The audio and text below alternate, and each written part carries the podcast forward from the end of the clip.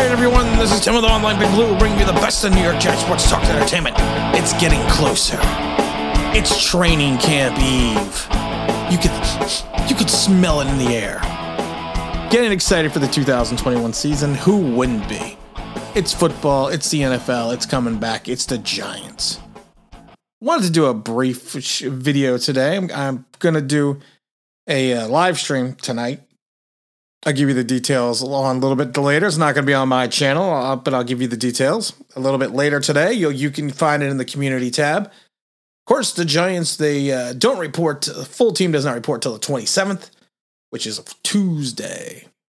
Wanted to talk about three things that I think that we should watch out for for the Giants, or we should just look at during this training camp you know and and and one of the things i want to talk about is this this team right now and it has been for a little while is is the, i like to refer to them as the team of ifs.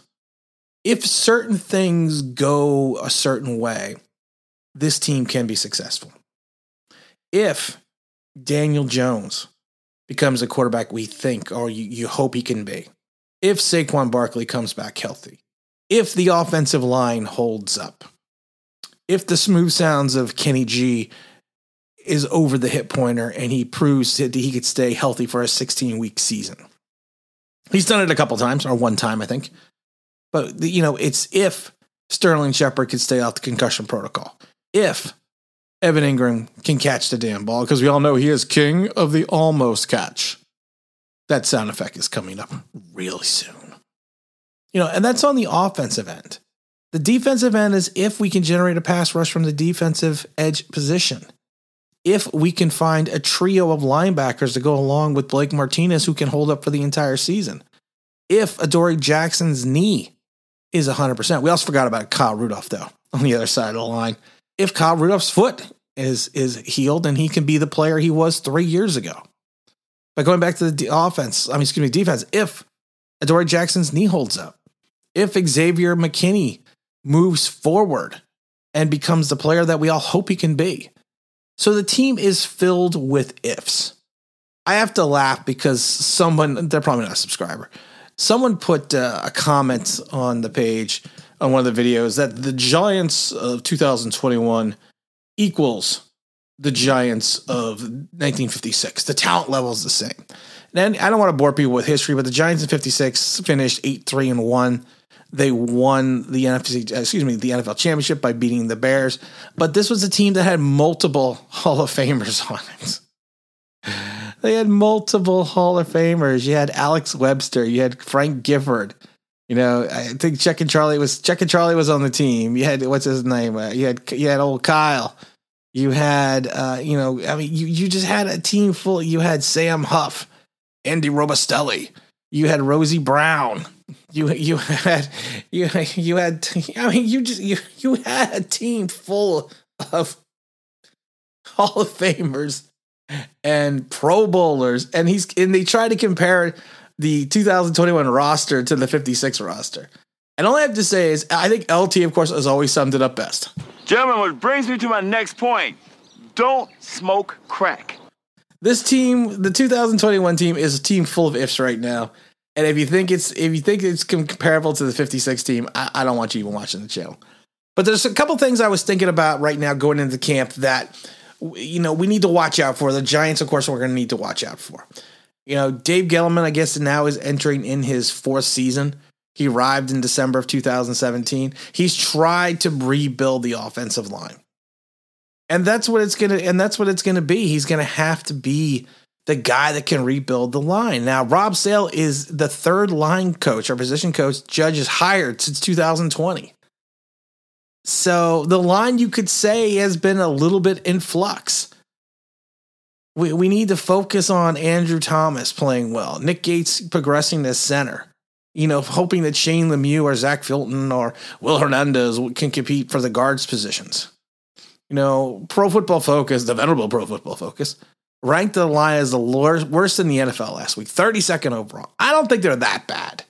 I don't think they're 32nd overall, but you know, when your swing tackle is Nate Solder and you hope that Matt from Connecticut because back can hold up, there, yeah, the, the line to me is something that we really need to watch out for. The other thing, of course, we need to watch out for is going to be Daniel Jones. You know, you have to have a feeling that you're going to finally have, and not even finally have, but I think you you hoped you're hoping this is going to be the year that you get a true look into Daniel Jones as what he is as a player and what he can be. Is it going to be the tentative quarterback who turns over the ball and you know, and it doesn't get the team into the red zone? Giants last year averaged 17.5 points, which was the second worst in the NFL. Behind, you know, only the Jets were worked at 15.2. And I've said it a million times Jones can move the ball at times between the 20s, but as soon as he gets in that red zone, there's too many field goals. He makes too many mistakes. He makes too many critical errors down by the goal line. Is it a mental thing? I don't know. Is it a thing that will come with more playing time? Maybe. But that's something we know we if if if he's going to be the foundation of this team and he's going to be the field general. We really need to know where that's going to go. The other thing we need to watch out for is going to be Saquon Barkley. Saquon Barkley, excuse me. Of course, unsurprisingly, he was on the pup list. I love when people were shocked that he was on the pup list. Oh no, Saquon Barkley's on the pup list. The pup list doesn't mean a damn thing until you get the last game, until you get the last day of training camp. But can he come back? Can he be the closer to the player that he was? Will he be able to fit better into the Jason Garrett offense? Because honestly, we really didn't see him that much. Is he going to be able to, you know, carry the load? That's what we're gonna have to. That's what we're gonna have to look out for.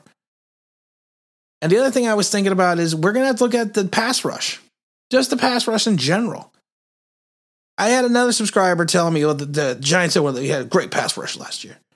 Outside, and I even asked him, I said, outside of Leonard Williams, where majority of his sacks were coverage sacks, who who was second and third on the team in sacks for the Giants? You're looking at four and a half and three and a half sacks. That's a big drop from your main guy. We still don't have an edge rusher. You know, Lorenzo Carter, we're still waiting to see if he can come back. Oshane's already got the hamstring injury issue and he's on the pup. You're, you're hoping Smith, a fourth round pick out of Northern Iowa, can can turn around and, and be and be something. You you hope that Ojulari gets into the rotation immediately because I, I think we're gonna I think we're gonna need him. I think we're gonna need him right away.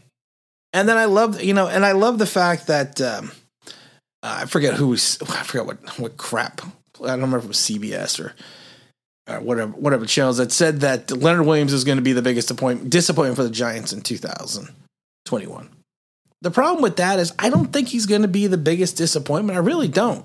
I think he's not going to have the same type of season that he had last year. I don't think he's going to have the 11 and a half sacks. I, I've said it before. I think he's going to revert back to King of the almost sack. And it's not a bad thing. It's not something you can sit there and say it's a horrible thing. Because if he's still getting the pressures, if he's still getting the disruptions, he can provide a viable source of of consistency on the defense, then you'll be okay. But I don't think he's going to have the same 11 and a half sacks.